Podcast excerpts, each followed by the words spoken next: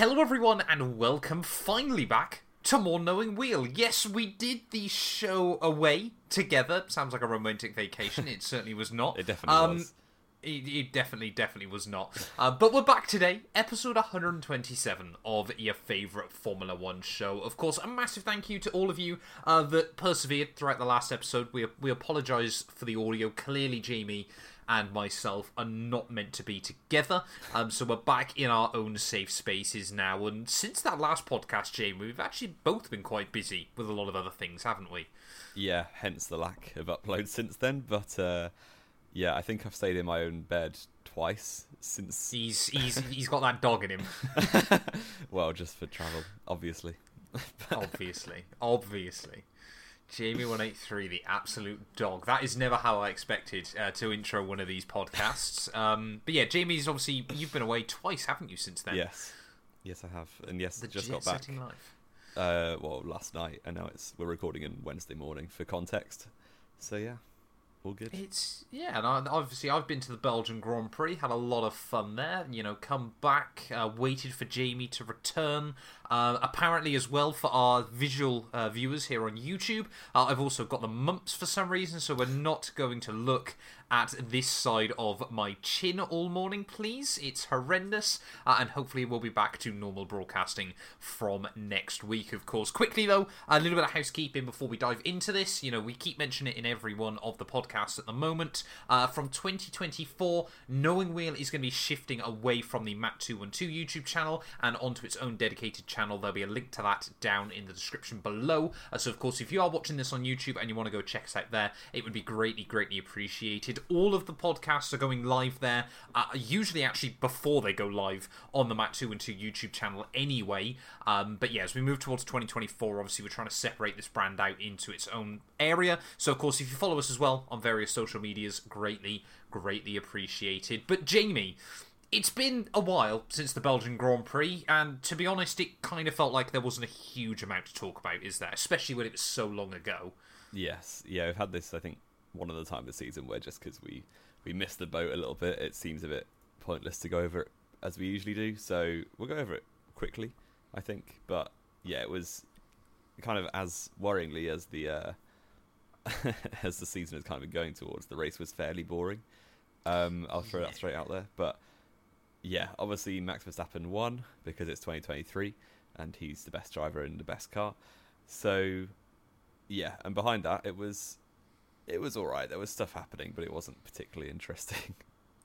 Yeah, I mean, really, what can we say? Oscar Piastri again. You know, we we backed him right from the start of the year, but he's doing very very well.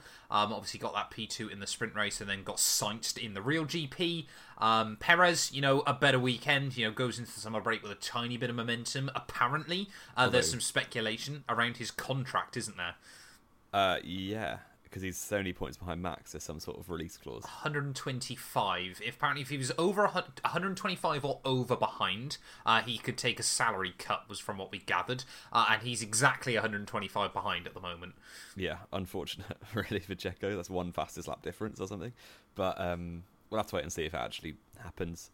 Christian Horner seems to be pleased with him this weekend, so that's all right for Checo. Yeah, got back towards where he should be. And I mean, looking at the Drivers' Championship, though, behind them, there's still a lot of battles going on as we head into the second half of the year. One point between Hamilton and Alonso uh, in P3 and P4 there.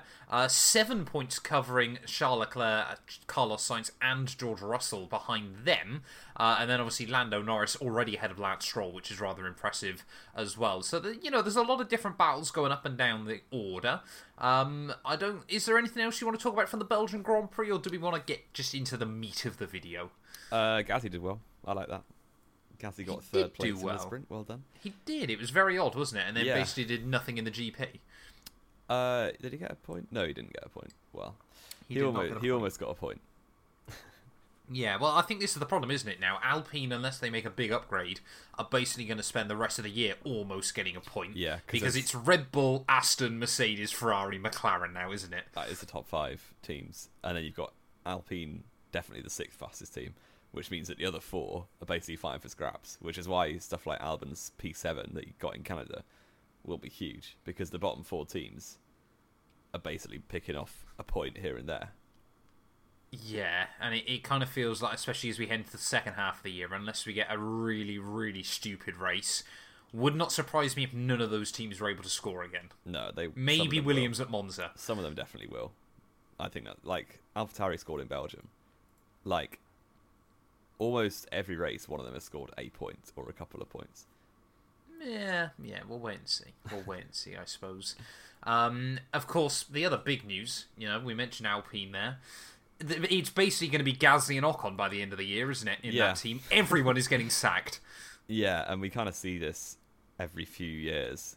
Alpine slash Renault just decide they can't be bothered to do F1 anymore, and try and do something to pull out, and then just don't and stay, and then rename themselves, and then yeah, they're, very very confusing. So yeah, it's interesting because Alan Permane's been there like 25 years or something. Yeah, And, like- yeah, longer than that, I think. Yeah, it seems a quite strange decision to be making so many changes. Otmar's only been there 18 months or so.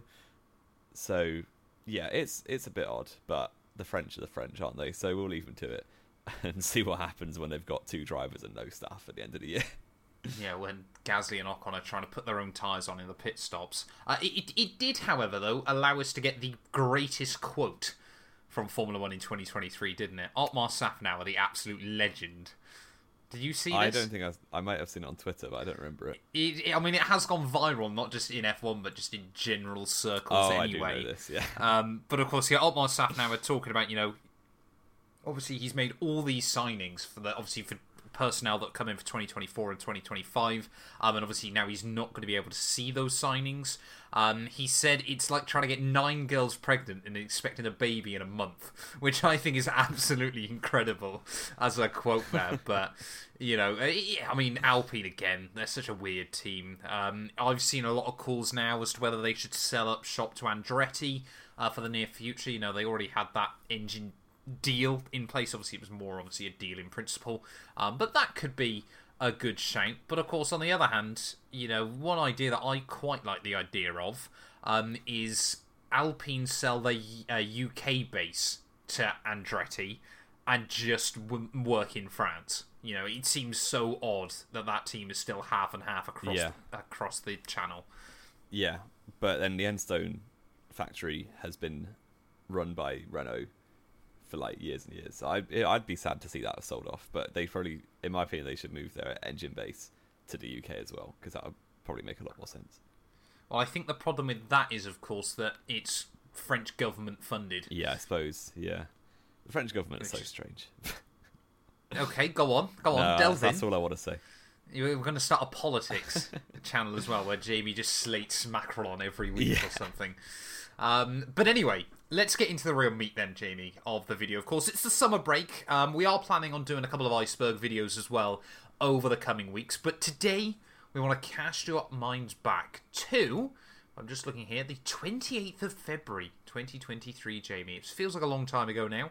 Um, it was actually only a week out uh, before the first Grand Prix of the 2023 season, and we made our predictions for the Drivers and Constructors Championship for 2023. Now, of course, we're not at the end of the year yet, so we're not going to tot up the scores entirely, but today. Jamie is going to react to the predictions we made, and we're going to just kind of discuss each team and how things have gone. Now, do we want to go from bottom to top, or do we want to go top to bottom in terms of teams? Uh, go bottom to top. Okay, wonderful. So, we'll start then with our real life 2023 bottom constructor. Three points to the name, all courtesy of Yuki Tsunoda, and probably a team that's had more drama uh, than any other. It's Alpha Tauri, Jamie. Um, It is. What, what do we make of their season? I think it's been quite expected. I think I predicted them tenth. I can't remember. I've definitely predicted them You down there. did predict them 10th. Oh well, that's good for me. Uh, I can't. I think you put Williams bottom, if I remember. correctly. I did put Williams well, bottom. that's a bit of an L, but um, Well, we'll get into that. yeah, I think we kind of said with rule cycles and all that, AlphaTauri generally start or Toro Rosso back in the day start off slowly, and then as the teams just get closer and closer together over a five year period, that's the point where suddenly they're just running a second Red Bull basically. Um, so yeah, I think their car is probably one of the worst. It's def- it, I would say it's probably the worst in quality pace, and it's definitely down there in race pace too. It's not helped that up until recently, neither of their drivers have particularly pulled up any trees. Um, Tsunoda's done well. he's done all right. He's not. I wouldn't say he's done great, and he's been made to look all right with Nyck De Vries. So, yeah, we'll see what what happens the rest of the season. But I don't particularly expect them to make that much progress. Or there is talk of them running the RB19 next year, which would probably put them in second place. So we will see. Yeah, I mean, this is the thing, isn't it? Of course, at the moment, Alpha Tauri, you know, there's all these talks now that Red Bull could potentially sell off the naming rights to, you know, Hugo Boss, or I can't. What was the other company that was apparently looking? All In, wasn't it? Yeah, uh, All In was the other one, of course, who's already one of their big sponsors. Um, I mean, surely at some point very, very soon, you just start to wonder why Alpha Tauri. You know, I get that obviously they've been trying to just take up all the wind tunnel time, all the R and D time they possibly can, as you know they should. But do we think going into 2024, Red Bull will just be giving them every single part they possibly can again? You know, it just seems sensible, doesn't it, at this moment Yeah. in time? Yeah, yeah, because they would. I I genuinely think a, a, an RB19 next year would probably finish sixth or seventh. Or probably be the fastest, like sixth or seventh fastest car. So, and we've seen it before. The Super Aguri ran a, a year old Honda back in the day, and even Toro Rosso themselves used to do it in in 08, wasn't it? They ran an old Red well, they were running the same car, weren't yeah, they? with a better point? engine. Yeah. yeah, but it's. I think Formula One, of course, is against that now, though. Yeah, more so. Although, yeah, you can still get listed parts, obviously, but depends. Depends how you can't just straight up copy um, anymore. Thankfully, Uh, but yeah, I mean, Tsunoda, though, Jamie, you had him predicted for 19th overall in the championship. I had him predicted for 18th. Uh, the, the more painful bit for both of us, and I do remember saying it at the time, um, was that we both said De Vries would be worse, but we thought he'd just get what we dub on this show as a shithouse result. Um, so we both had De Vries one place above Tsunoda, uh, and safe to say we've got that badly wrong. yes. Unless he comes back, you never know. I think I've got a good idea he won't be coming back. Yeah, right now Tsunoda is seventeenth in the championship with three points to his name. Yes, yeah, and ahead of Kevin Magnussen Yeah, as well, though, which has been rather impressive. Of course, neither of us predicted Daniel Ricciardo would make a return, uh, so clearly we don't know wheel at all there. I think we may have spoken Um, about it at some point. Maybe once the rumours are happening. Once the rumours were happening, Jamie, not at the start of No, not at the preseason, start te- not at the end of no. preseason testing. Sorry, um, but uh, yeah, I mean, AlphaTauri, of course, we've always said they're a weird little team. Never have finished last, though. I don't think in a championship. I think they I'm not have. mistaken. Not Alpha Tauri. I don't. Toro Rosso would have Yeah. done. I don't think they ever did. I, thought they came ninth a couple of times ahead of Force India. 2006. What did they do? They might have beaten. Super Aguri. They might have beaten Spyker. Uh, Spyker was seven. Oh yeah. I'm pretty certain they beat Aguri in six, Spyker in seven, uh, Force India in eight. Um, They were definitely last. yeah they beat everyone in eight. They were last Oh, in most 2009, teams. I think. Were they? Yes, they were 10th place. They got some points. Yeah, yeah. Well, they've had points this year as well, haven't Yeah. they? Um, but okay, clearly got that one slightly wrong. So it might be the second time ever they finished last. Yeah. They, they, oh, it's sorry, in 09 you said. 09 they were last year. Okay, I was going to say. I thought you said 010 for some reason. I was like, they definitely didn't then. no. um, with all the new teams coming in. But let's move on up then, Jamie, to uh, a, a team that's had a bit of a feel-good story, hasn't it? But uh, I still feel. Uh, sorry, no, I'm getting my numbers muddled up definitely here. getting numbers Uh, wrong. we'll get to them soon. Uh, Alfa Romeo, what a fall from Hmm. grace this has been so far, isn't it? it's just been really weird. Like their their car has shown pace at some points. I'm a Zhou fan, so yeah, I've I've been following them fairly close. And there's some races like Bahrain, for instance, Bottas did strangely well. Um, and then Spain, Zhou just randomly finished ninth on actual pace. He was really, really good there. And then obviously in Hungary, they got a, what double top seven in qualifying, and then it Yeah. completely blew up in the race because their Absolutely car's awful. pooed themselves Um, come the start of the Grand. What do you mean the car's awful? It was But a sense, of, go sense anywhere. failure. Is there, They engine keep telling him out? it was a sense of failure. You're waffling. It was. A, How is Zhou the only driver that keeps getting sense no, of failure? Bottas had it like- too, but he just pulled away better. Oh, so he knows how to start a Formula Well, kn- it wasn't the launching; it was actually a sense of failure, which meant he had to pull away normally, like he does from a pit stop. But the launch control Right, okay. didn't work. That's an actual. There, fact. there is no launch control. Not launch control, but like the you know what I mean. The race start procedure. I can't wait for Jamie to accidentally just outed Alfa Romeo as cheaters in launch control. Yeah, no, but like the car seems to have bits of pace, but even they've been quite good at fumbling really good results in the past as well. As I remember when Raikkonen drove for the team, um, anytime there was an opportunity, stuff like Monza 2020, stuff like Mugello, or what was the uh, Hungary 2021 as well, where like these are random races where you have potential to get points. And those were the times when the likes of Williams used to score points, or people like that. Actually, Alfa, uh, Alfa Romeo are really good at messing up those races.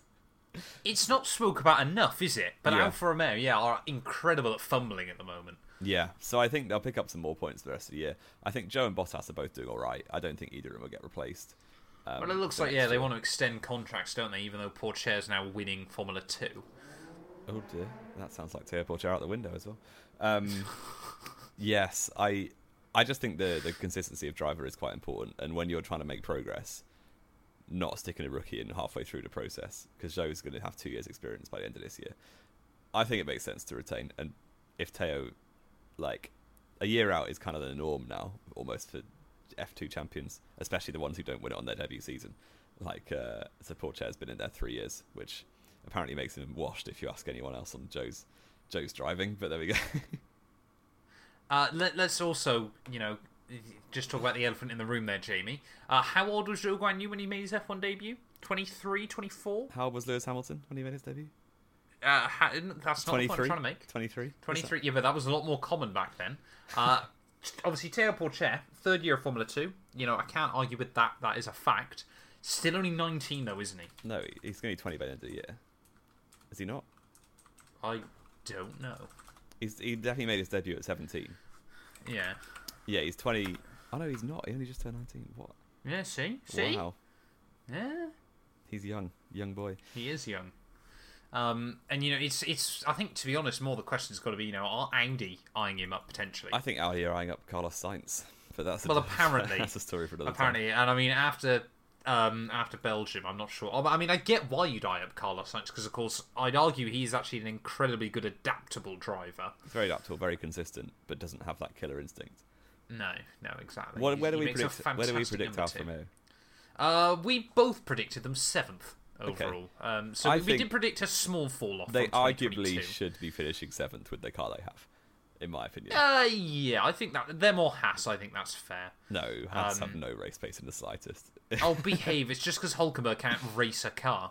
well, he's got more um, points than Magnussen. So He does have more points than Magnussen, but Magnussen can't qualify a car, so you know swings and roundabouts. Um, but in terms then, obviously, so Bottas and Zhou 15th and 16th overall in the championship.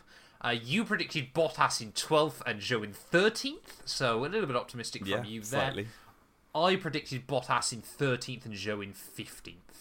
Okay, Um, so not as optimistic from myself, but of course, yeah, still it a little bit optimistic. uh, still on the optimistic side, but then again, we were expecting them to finish seventh, so you know it is what it is.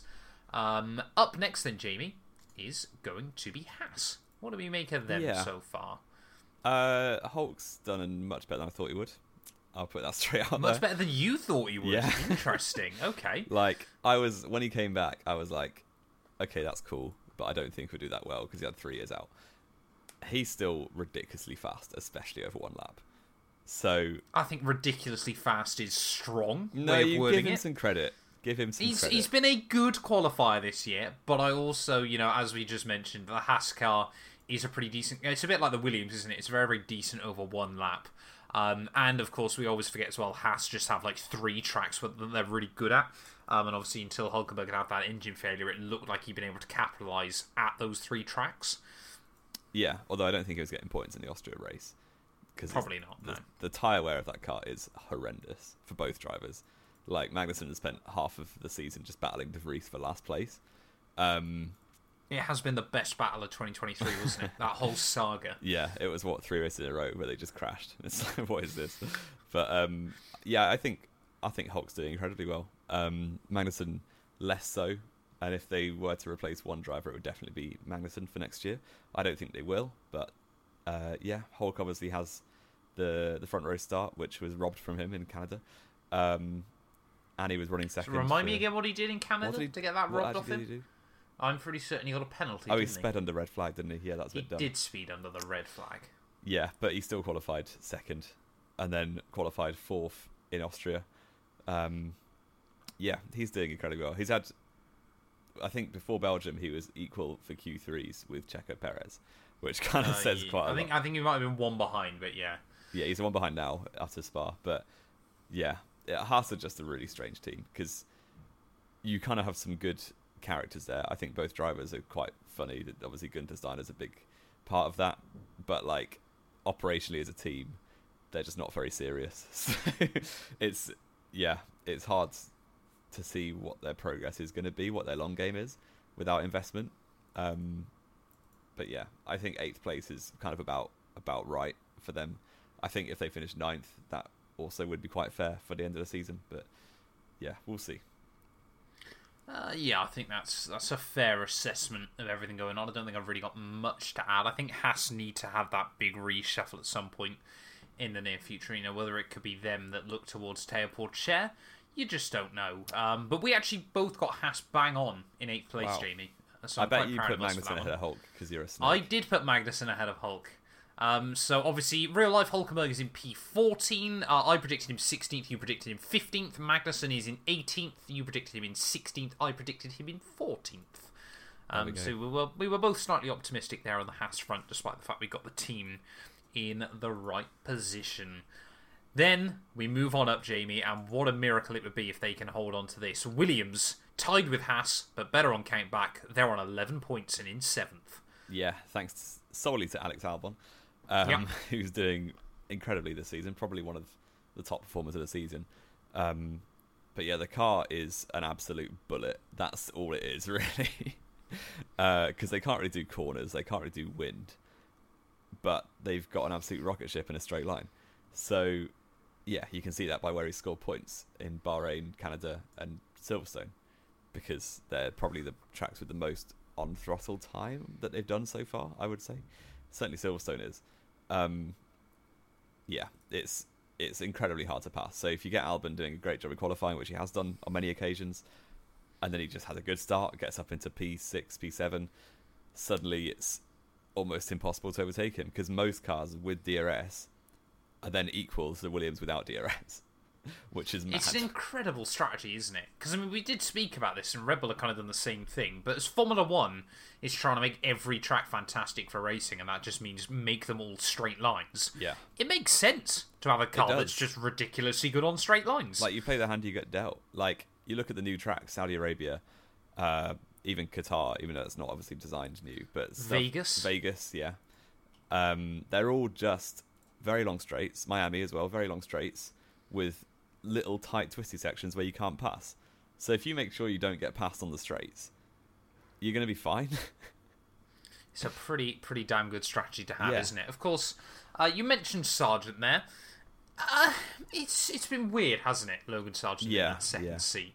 He hasn't really done anything wrong, I would argue. he's just had little But mistakes, but, he, has- hasn't really done anything right either. No, he's had a lot of small mistakes. To be fair, like if you think about race by race, like he's definitely a unpolished rookie, but that's kind of fair because he was not expected to be an F1 this year until all the fallout with Piastri and Alonso happened. So yeah, and he has always taken a, a full year, kind of like Mick Schumacher, taken a full year to adapt to a new a new formula. Um, but I think he's got to start doing better. To be honest, I think yeah, he's had a, a lot of random spins, like in quality of the race, and a few times he's just really, really lacked pace. Yeah, and I mean, I think we're we're kind of at this weird crossroads now, aren't we, with Williams? Of you know, is this just again a bit of a flash in the pan? uh, You know, similar sort of 2014, 2015, where they you know sort of up on performance again, um, or is this you know really Williams starting to rebuild and restructure? And you know, I don't get me wrong, I don't think you know they've got anything to suggest they'll be a championship winner again anytime soon. Um, but you know, could we see them beefing it out with Alpine, you know, towards the front of that midfield in the near future? Could they do a McLaren and make a big leap forward towards the front again? You know, if they get something right with the car, We don't quite know, but I rate of course, what um, James Vowles is doing. That team, he's been he's quality. doing a fantastic job. Yeah. He's doing an absolutely fantastic job at the moment. I think you know the way he talks about that team as well. It's clear that I know. Obviously, we were a little bit worried, of course, because it was quite a big step up for him. Uh, but he's yeah, absolutely smashed it out of the park, isn't he, so far this year? And it's fantastic to see. But you know, I think Williams will probably retain Sargeant for next year. Yeah, I think um, they will. But I think then, you know, if it's getting to the point where Albon is, you know, sort of potentially, you know, battling inside that, you know, he's ahead of all the other back markers at the moment, um, but, you know, still on half the points of Pierre Gasly. You know, if it gets to the point next year where, you know, say they're battling with Alpine and, you know, that kind of thing, could we see Sargeant get dropped? You, you, you just makes you wonder sort of the direction that Williams need to take it. Yeah. Where do we put them?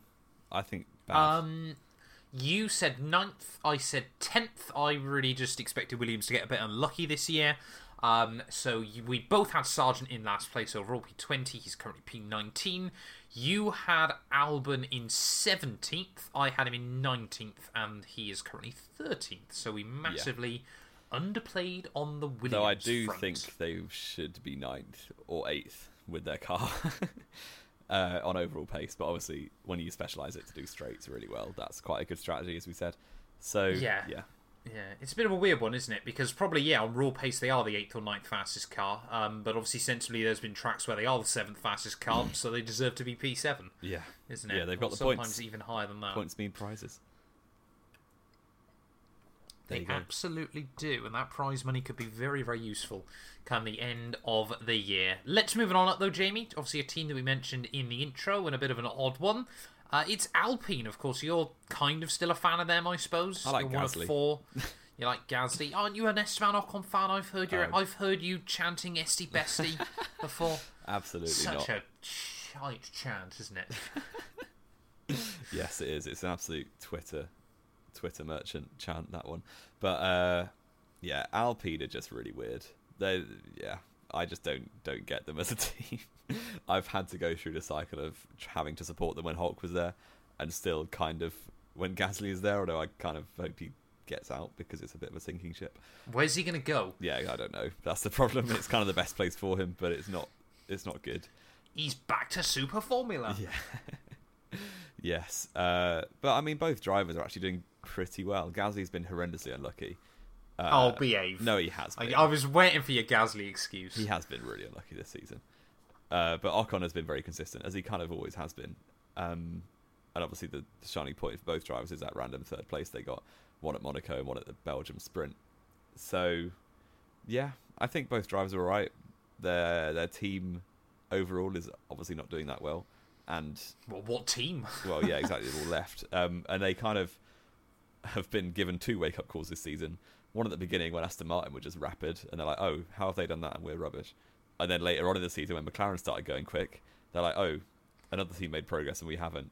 But we've been saying for about ten years that we've got a five, a, a hundred race plan, and that Yeah. resets every thirty races. So, yeah, And of course, you know the big talks now as well is um, about this engine balance of performance, isn't it? Alpine now believe they're about 30 bhp down on, on everyone else again. and they're the only team running their engine. So Exactly. Yeah. They've got nothing to compare that to. Um, you know, it could end up being a little bit like McLaren, wasn't it, when they had the Honda power units, you know, slagging them off all the time, and then they get the Renault power units and they're still awful. Yeah. Um, so it makes you realise that actually it's the car, not the engine. Um, but yeah, Alpine, yeah, just bizarre, aren't they? yeah, Um, you know, we mentioned obviously, could we see them drop out? I don't think that's going to be the case anytime soon, to be honest. no, I don't think it will. Um, but yeah, they've. I mean, more and more questions have got to be getting raised, haven't they? You know, like you said, we've seen Aston Martin fight back to the front. We're seeing McLaren fighting back towards the front. Why aren't Alpine? Yeah, yeah, because they've been saying they will for ages. Where do we put them? Uh, so we both predicted them in fifth overall in the championship. Um, so you said Gasly would beat Ocon. That's Uh, not we- out so the we- question. Uh, I think it's unlikely when you look at the big five teams points. now. That's Thirteen points, yeah. A couple of seventh Um, places. So you said Gasly in ninth, Ocon in tenth. I said vice versa. Ocon is currently in tenth, so you have got him bang on. There we go. Uh, to be fair to you, uh, but Gasly we both over predicted there, uh, down in P twelve. Um, moving on up though, Jamie, to probably one of the weirdest teams so far in 2023, wasn't it? And that has got to be the bizarre tale of McLaren's apparent resurgence. Yes, yeah, it's it's very strange, and actually, yeah, I've never seen an upgrade. I guess it was kind of a B spec car, but I've never seen an upgrade do so much in such in one go. Because literally in Canada they didn't get points, in Spain they didn't get points. They scraped ninth and tenth in To Monaco. be fair, they were third on the grid in Spain. Yeah, Just Lando yeah. scuffed it at turn one. Yeah, and then they scraped ninth and tenth in Monaco, and then they got no points at Miami. And then Well, Miami, they were the slowest. they were car. the slowest team for sure. Um, and then they, Lando gets this upgrade in Austria. Piastri's finishing 16th with the old car, and Lando's just finishing fourth and battling Mercedes and Ferraris. And it's like, oh, hang on, I know Lando's good at Austria, but how's this happened? And then he goes and puts it on the front row at Silverstone and gets P2. And it's like, oh, maybe their car's just good on the straights. And then he goes and gets a second place at Hungary, and it's like, oh, maybe their car's just good. And then Piastri is probably the driver of the weekend, and well, up until the race start when he arguably messed up. The driver drive of the weekend until the bit that awards all Yeah. the points. Yeah, and it's just like, wow, how, where's this come from? I have no idea why their car was so bad at the start of the year, but yeah, they're they're really good now. I genuinely think, if I hang on before I commit to anything, actually they're like ninety points behind Ferrari. I don't think they'll be yeah, Ferrari, still a long way back. but Could happen. I think they are probably the third fastest team at the minute. Behind who? Mercedes and Red Bull. You reckon they're still slower than Merc? Well, it's very close with Mercedes, I think. But I think it is maybe- more track dependent Yeah, still between yeah. Merc, McLaren, Ferrari, and Aston Martin. Yeah, which makes it great. Honestly, if if Verstappen wasn't in the championship, it would be incredible because you've had about what six different winners. How many people have finished second? Uh, Perez, Perez, Alonso, Hamilton. has Alonso, Hamilton, Leclerc, Russell, and Norris. Leclerc. Russell hasn't finished second, Oh no, he hasn't. Yeah, I don't think. No. Um, and obviously Piastri in the sprint. yeah, yeah. So it would have been like six, seven different winners if you count Piastri. But uh, Ban Red Bull. Pretty simple. well, yeah, even just ban Verstappen.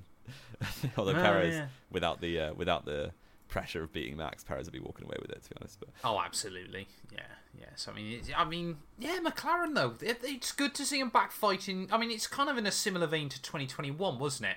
Uh, where they were beefing Ferrari, or 2020 as well, of course, where they were beefing Ferrari. Um, yeah. you Although know, I the think fact that up until now. pretty much the summer break, Lando was still ahead of Perez and Bottas in 2021 was Yeah. absolutely mental. Yeah, and Lando Um, is a, one of the best drivers on the grid. Probably Oh, absolutely. Top absolutely. four. I think I'd put And I- fourth. And I think it makes it even more impressive that Oscar Piastri has not been destroyed Yeah, by yeah. Piastri's doing You know, I- completely commendably for sure. I do wonder, you know, in the not too distant future, whether, you know, this could be the pressure that Norris really needs, uh, or could be the pressure that breaks him. Uh, if Oscar Piastri, you know, because I think the thing is what I love about Oscar as well. I, I'm going to go out on a limb here, Jamie. This might be quite shocking to some people. I might honestly be a bigger Piastri fan than I am a Lando Norris fan at the moment. Wow. I think the way Lando sometimes conducting himself, I think he's a bit too, not necessarily comfortable, and it makes F1 sound a bit too old school necessarily. But he's a little he's a little bit complainy. I got that just on the radio in Spa. He was very he's down. a bit complainy, and he's kind of a bit too comfortable with where he is at the moment. I feel like obviously he's had two years of just kicking the bottom out of Daniel Ricciardo in a car that suits him. Don't get me wrong, I still think he's an absolutely fantastic driver, but you know, it was things like the apology for breaking Max's trophy at Hungary and things like that, where he's literally smirking as he does it. I get why obviously it's funny to a lot of people, um, but you know, Oscar Piastri is an absolute out and out. He's here to race. I mean, you know, Yeah. he's, he's a He bit like reminds a modern day Kimi. Yeah, exactly. Exactly. I, I Doesn't do words. really, really warm to him. I think, you know, I'd loved him in Formula 2. I know you didn't, obviously, because he was Only because he's a rival. butt. I think he's a great driver. Oh yeah, no, I never. I didn't think you were ever arguing about his talent. I think you just obviously, you, in fact, you liked someone that he was Yeah. beating quite Yeah. comfortably. but Piastri, I think, is absolutely the real deal. And I would be intrigued as we head out of the summer break because Spa was the first proper weekend where he was comfortably, you know, just had those extra couple of tenths over Lando. Um, you know, second half of the year, maybe, you know, it could be a case of obviously Lando Norris has signed that long term deal at McLaren. You know, if Oscar Piastri starts beating him, you know, more regularly, could he be trying to look for a way out? I think Lando's quality. I think. Oh, absolutely. but I think I do genuinely believe Oscar Piastri's got the potential to be better. yeah, yeah. Although Lando's still young as well. Yeah, Lando's what twenty three. Lando's 23, uh, Piastri's 21, um, or 22. Piastri Twenty two. might be. Yeah, yeah, Um, but I absolutely, yeah, do believe Oscar Piastri. yeah. And you forget he's a rookie, which is a great compliment. Exactly, exactly. You know the fact that you know Sargeant, as we've said, obviously has done mediocrely. Obviously, we've already spoke about Nyck De Vries, but Piastri just, I mean, this is what obviously did in Formula Two, did in Formula Three, did obviously in Formula Renault as well. He gets into a car and he just can almost immediately get ninety nine percent out of it. Yeah, And now he's finding that last percent. and that's exactly what Raikkonen did in any car he drove. He's rapid. He does remind me of a an Australian Kimi. Yeah, he does. Yeah, absolutely brilliant. I love him, and of course, I love his parents on Twitter. you know, we we got to give a shout out to them because the amount of comments I see. I mean, they've basically gone viral, haven't they, recently? Yeah, People are in love with his mum telling him off all the time and things like that. Um, but we both predicted Jamie McLaren in sixth, uh, so we've got that one one wrong again. Them and Alpine the wrong way round. yeah. Although, However, to be fair to us, we couldn't have predicted them to suddenly have the second fastest car with an upgrade. So no, we couldn't. So we we we've done all right there. We both got Norris bang on. We said eighth place for him. That could change by the end of the year. It would not surprise me if he beats out a Sainz or a, a Leclerc or something, or a George Russell potentially. Um, you said Piastri in P fourteen, Wow. so you really didn't believe in Oscar Piastri. I just think it was going to I, however, had Piastri in eleventh, so I've got the McLaren lineup bang on, which Yeah. I'm taking the points for. I fully don't think Piastri will stay 11th, but I also think he'll not stay 14th. So Fair enough. Fair enough. I think that's an interesting an interesting call. Uh, Yeah. Four more teams to go though, Jamie. Uh, next up is, Ferrari if I'm led to believe correctly, is Ferrari. indeed, and yeah, what is going on? Who knows? Who knows? It's kind of Ferrari. It's the nature of this season that every couple of races, the the team in second place changes, and based on I don't know car pace or just the nature of the track they're at. But Ferrari have had the second fastest car at some races, definitely at Bahrain, I would say, probably at well Baku, they got pole there, and certainly Belgium re- more recently. But there's just some races where they're just easily the fourth best, and that leaves them Like battle- Saudi. yeah, and that leaves them in seventh and eighth, and it's like, Sixth and eighth. well, sixth and seventh in Saudi, but like Oh, sorry. I thought you meant in the championship. No, no, And that's in wrong anyway, yeah. when they're Yeah, no, I know what you mean, sorry. Yeah. like if you're the fourth fastest team when no one's having a problem, you're you're getting ten points from a race, and it's like okay, that's quite bad. Um, so yeah, Ferrari have just been strangely mediocre, and I think yeah, they probably will. Like obviously, no one expected Aston Martin to make this leap. They could beat out Aston Martin by the end of the season, but yeah, I think when Leclerc was battling for a, well, supposedly battling for a championship last year, uh, until he started crashing in France, uh, and even before that in Imola, I suppose. Yeah, it's it's a bit of a, a shame for Ferrari, and I think Sainz is doing consistently well, but as we said, doesn't really have that that cutting edge. Leclerc has been quick on occasion, but crashed more than he should have done. Um, and yeah, that kind of sums it up. Yeah, it really has been a tale of two halves, hasn't it, down at Ferrari? Because Leclerc, you could probably easily count up 30, 40 points that he's lost this year. You know, 18 in, Bah- sorry, 15, sorry, in Bahrain for the reliability. You know, the accidents that he's had at a couple of other venues as well. Uh, sensibly, I think, you know, had everything gone right, he probably should have been in that battle with Alonso and Hamilton, uh, which would showcase that Aston Martin, Mercedes, and Ferrari have all had, uh, you know, the second fastest car this season. Uh, but the fact that he's only seven points ahead of Sainz, and that's just been the fact that Sainz has gone into every weekend and got the job done rather than been brilliant. You know, Sainz, I think, has still had the second best average qualifying position this year. Um, but I mean, he's got what one podium to show for it. Has Sainz been on the podium? No, he hasn't. I think he has one. He had one in a sprint. Yeah, one in a sprint. Sorry, yeah. So it hasn't even had a podium yet. Um, but it's still, yeah, just seven points behind Charles. I mean, Charles, to be honest, is quite lucky to be ahead of Russell with the way things are Yeah. looking. Um, but I think, you know, you mentioned Aston Martin there. I think they will get the better of Aston Martin by the end of the year. Um, you know, obviously they've taken a big step backwards recently, as obviously we kind of predicted they would. Uh, you know, we kind of thought it was not necessarily a flash in the pan, um, but just obviously, you know, their first time really fighting towards the front, they were going to start struggling, you know, with against Mercedes and Ferrari. Um, so you predicted Ferrari P3. I actually predicted them P2, Jamie, in the championship. Interesting. Um, so Le- Leclerc is currently fifth in the drivers' table. You predicted fourth. I predicted second again. Not great for me, I'll admit. but uh, Sainz, he's currently seventh, and we both predicted him in sixth. Okay. Yeah, I, I I'll accept that for Ferrari. Yeah, yeah, I think it's it's about you know I think like we said, they I reckon they'll still get P three overall coming Yeah. into the year, but I think Mercedes are just a bit too consistent. I think you know Lewis is finding that love again with the sport, you know that he really missed Yeah. out on in 2022, um, which I think you know could still be argued he is you know Mercedes X factor Yeah, still. you for know a lot of the talk was suddenly about George. Um, but I think yeah, Lewis has. But Russell was never got the better really beating Hamilton. We'll get onto it later.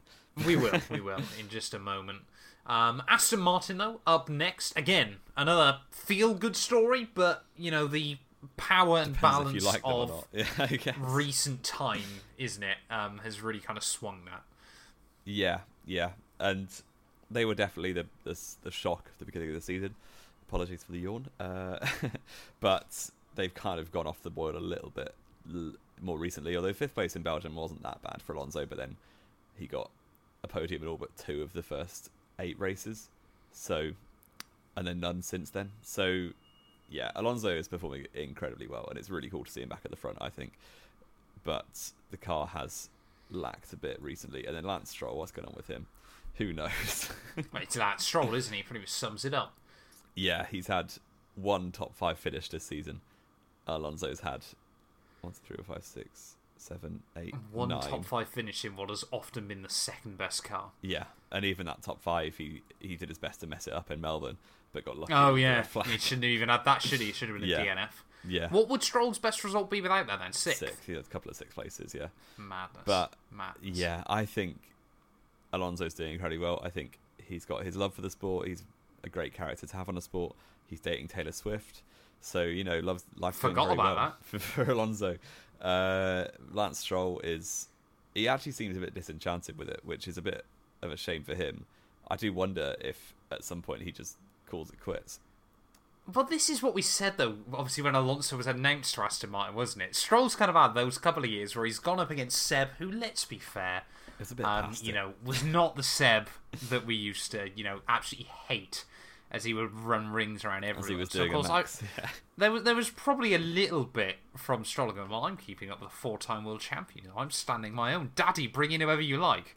So obviously Alonso's gone, well, I want to get money. Um, and we said before, we said obviously as soon as it was announced, Alonso was going to bully the kid. yeah, And I mean, he he hasn't necessarily off the track. You know, he's been very, very he's been supportive very of Lance diplomatic actually. in yeah. what has been bizarre to watch. And honestly, I think I dislike this version of Alonso more than the normal one, who's just a dick for being the sake of a dick. But watching Um, Lance on the screens and saying what a great move when he's battling for 12th Exactly. and Alonso's in Yeah. third, it's like, okay. But like on the track, Alonso has absolutely wiped the floor with him, hasn't he? You know, I think Yeah. Stroll's beaten him once in a race, twice in qualifying. Uh, my favourite one of those, of course, was in Barcelona, where Fernando Alonso's home race. Aston Martin had a bit of a nightmare, and Stroll was just quicker. Yeah. throughout most of the weekend was quite funny. Um, but yeah, the fact he's on forty-seven points behind Lando Norris, and really on half of the points of the cars he should sensibly be battling. well, he's got a third He's of the points just Lance Stroll, isn't it? Exactly. Yeah. But even then, he should be in that battle with Leclerc, Russell, and Sainz.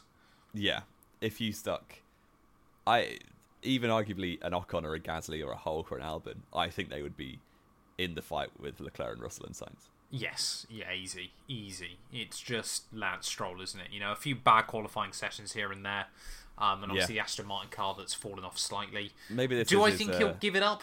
No. maybe this is his dad's idea to instead of like having to fund an entire career, he just funds Stroll until he gets battered by enough world champions to leave. Yeah, I just feel like Stroll won't give up. That's kind of my problem. He's like a bad fart, just always lingering. Um, Fair, fair. I, I wonder because obviously Stroll, Lawrence Stroll only owns what twenty five percent, isn't it, of the team? So Yes, if the yeah. bad performances do continue, it's how much pulling power does he have? Obviously, he owns. I've, I've quite a lot, Jamie. I'm still left to believe. Yeah, yeah. But it's like if the other seventy-five percent all think we should get rid of him, would Lawrence Stroll leave? I think Lawrence Stroll sees the vision and would stay, whether Lance was there or Eh, not. yeah, I think he'd quite happily walk away with his profits and invest it elsewhere. I'm sure you know you could have a Haas or a uh, Alfa Romeo. Well, it won't be Alfa Romeo, will it? It Could be you know Williams, something like that. That would quite happily take a few pennies to put Stroll in the car for a couple of seasons. Maybe, yeah. Um, but obviously, yeah, Aston Martin's still currently P3. I'm in the mindset of they will finish the year in fourth. I think Ferrari should get the better of them. Um, but we both predicted them in fourth. Alonso is currently obviously third in the championship, one point clear of Hamilton. Uh, we both predicted him in seventh. Um, you predicted Stroll in 11th. I predicted him 12th. And of course, currently he is in ninth place overall, but probably could at least finish 10th behind could lose to Piastri Piastri, yeah. uh, and might lose to Ocon if things go really badly. Yes. Yeah, I think Aston Martin, Alonso down in seventh is a bit harsh, but I guess at the start of the year we couldn't really believe how fast they were. So No, I think we kind of, I think we still had this big three in our head, and Yeah. Alonso was just going to be comfortably the best of the rest, wasn't it? Um, which you know, potentially on how bad Aston Martin fall could still end up being the case by the end of the I'm year, sure. but no, I don't think he'd come all the way down. I reckon he could sit into quite a lonely fourth, or might get jumped by Leclerc and Russell. Uh, Yeah. But I still see him beating Sainz by the end of the year, and that leaves us then, Jamie, with our big two: Mercedes and Red Bull. yes, and it's nice to see Mercedes back. I think. I think the pole in Hungary, I was genuinely quite happy about as a complete non-Hamilton fan. We But love him. we love him. yeah, it was nice to see. I like to see Happy Lewis as long as he's not beating Verstappen. But yeah, it's it's a nice, it's a good progression year for Mercedes. I think they probably didn't expect to be winning the championship, but to be definitely second best on consistency and overall pace is good for them. Although on races, like arguably Yeah. they've not been second fastest that many times. It's just they've always been second or third, and the other teams who have been second have been second or fifth or sixth. Fifth or sixth? No, like as in. No, I mean like Mercedes. Every you go into a race weekend, Mercedes are usually second fastest or third fastest. You Yeah, take yeah. Ferrari or McLaren, they've been second fastest or fourth or fifth fastest. Right. Okay. That's yeah, very very different to sixth fastest. Yeah, I suppose. Um, I think as well you you might not be giving Mercedes enough credit there because I think they've still got the best driver pairing in the sport. Probably. Um, Although Russell's not been brilliant this season, I would say. he, he's been unlucky on a couple of occasions as well, but yeah, I certainly think he's kind of been you know Hamilton's kind of putting back in his place slightly. Yeah. Um, but I think the other thing as well that we kind of forget about Mercedes, of course, is that you know obviously when they were prolific winners, obviously it was more obvious, but they are getting the job done almost every week, aren't they? Still, yeah. And they're very often very they are able to capitalize. Yeah. Yeah. So I think they're getting as much out of the car as you could reasonably expect. Obviously, Hamilton probably will finish third overall. Um, I'd like to think so. Yeah. I think he deserves it with the season he's having. And Russell has been quite unlucky. Melbourne, for instance, he was effectively leading, then got unlucky, then got an engine failure. Uh, Canada Yeah, was a probably could have come third. And Canada was a very poor mistake from him. And on occasion, he's yeah, not just had the pace of Lewis, which is understandable when you've got the second best driver of all time. Um, but yeah, Well, yeah, I suppose that is right behind Senna, isn't it? Yeah. um, yeah, I think Mercedes, though. I mean, you predicted him P two. You had him bang on. There we go. I I still, you know, didn't want to get optimistic about my boys, uh, so I had them in P three. Uh, however, you did predict Russell to beat Hamilton still again. wow, I don't. You thought wow. that was the shift that was going to stay. How do you feel It's about that, only Jamie? only fifty points. You never know. Actually, that's a lot. Only 50 points. That's half of Russell's points this year, my friend. Yeah, I don't expect that to. Uh, yeah, to to change. I'll take the L on that one. No. Yeah, so you predicted, uh, sorry, Russell in fourth. I predicted him in fifth. Obviously, he's currently sixth, but fifth is definitely still possible. I mean, level. fourth could be doable by the end of the year. Yeah. Yeah, exactly. Um, uh, you predicted Hamilton in P5. Obviously, he's currently fourth, and I predicted in P3, which I think we've, as we've both said, Probably reasonable. probably should be or could be the case by the end of the year as well. Um, and that brings us on then, Jamie, to Red Bull. Yes, and there's not a lot to say really, is there? They're just insane. It's just been boring as all hell. But I mean, They're just getting the job done.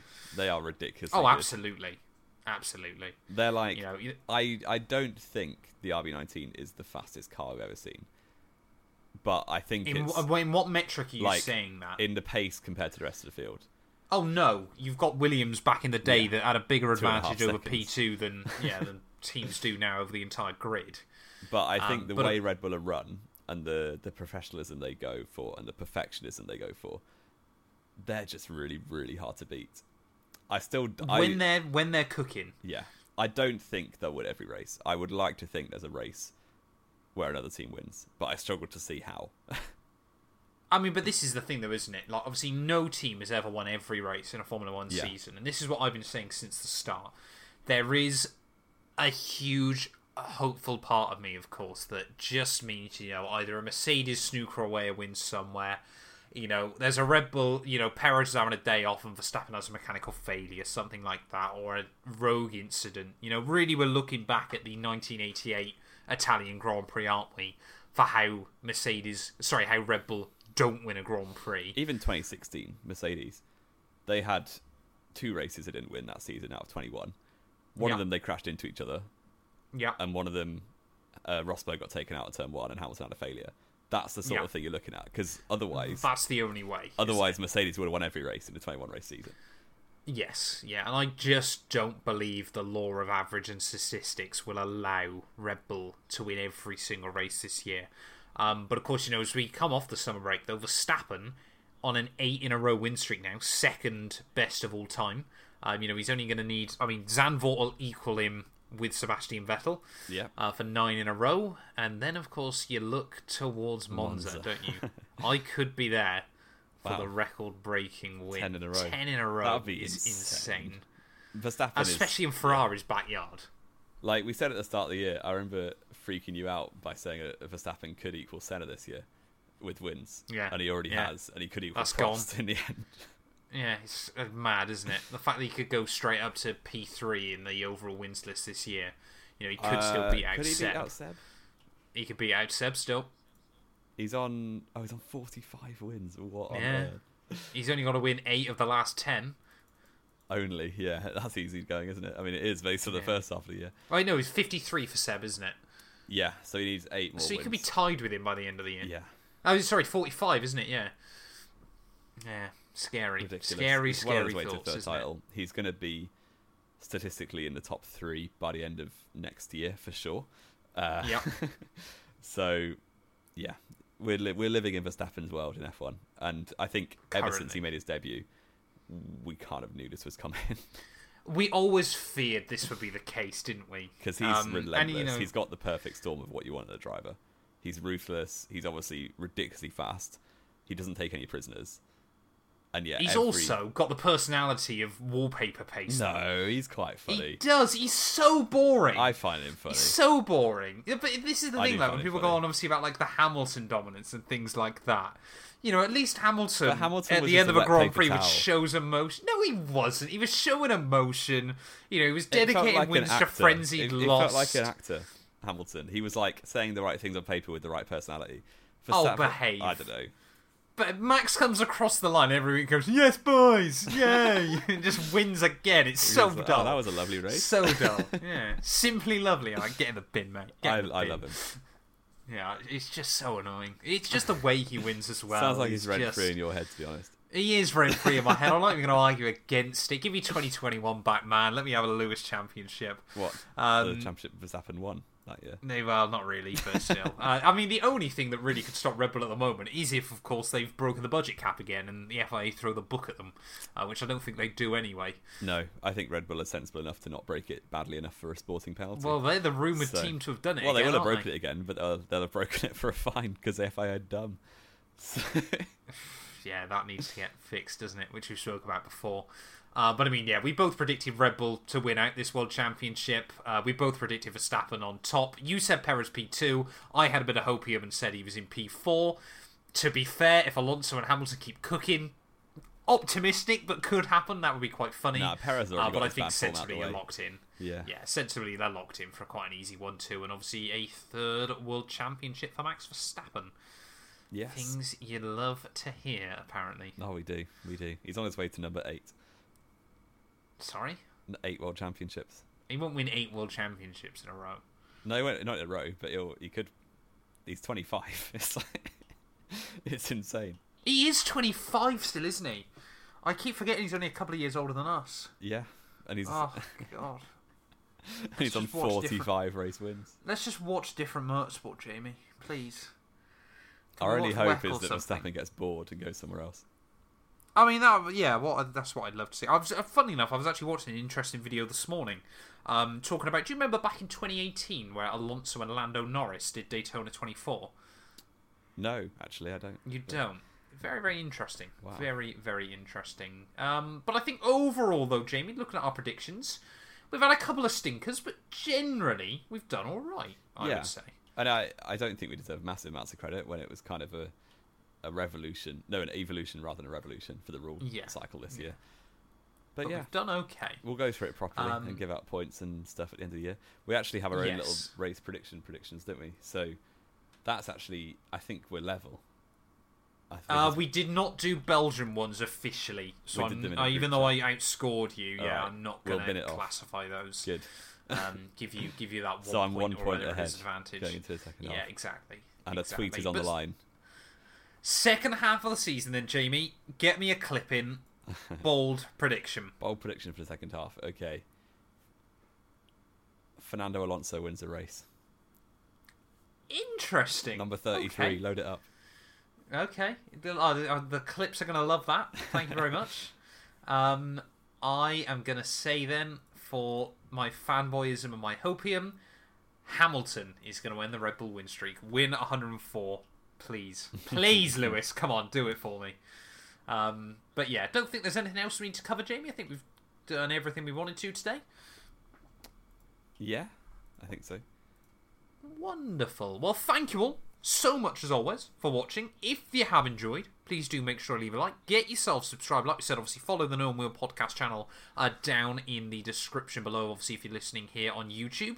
Uh, and yeah, we'll be back probably next week. Then hopefully back on our normal Tuesday time slot uh, with an iceberg video. Jamie, looking forward to that as we delve Oh, yes. into I think tier three. Yes, that'll be a lot of fun.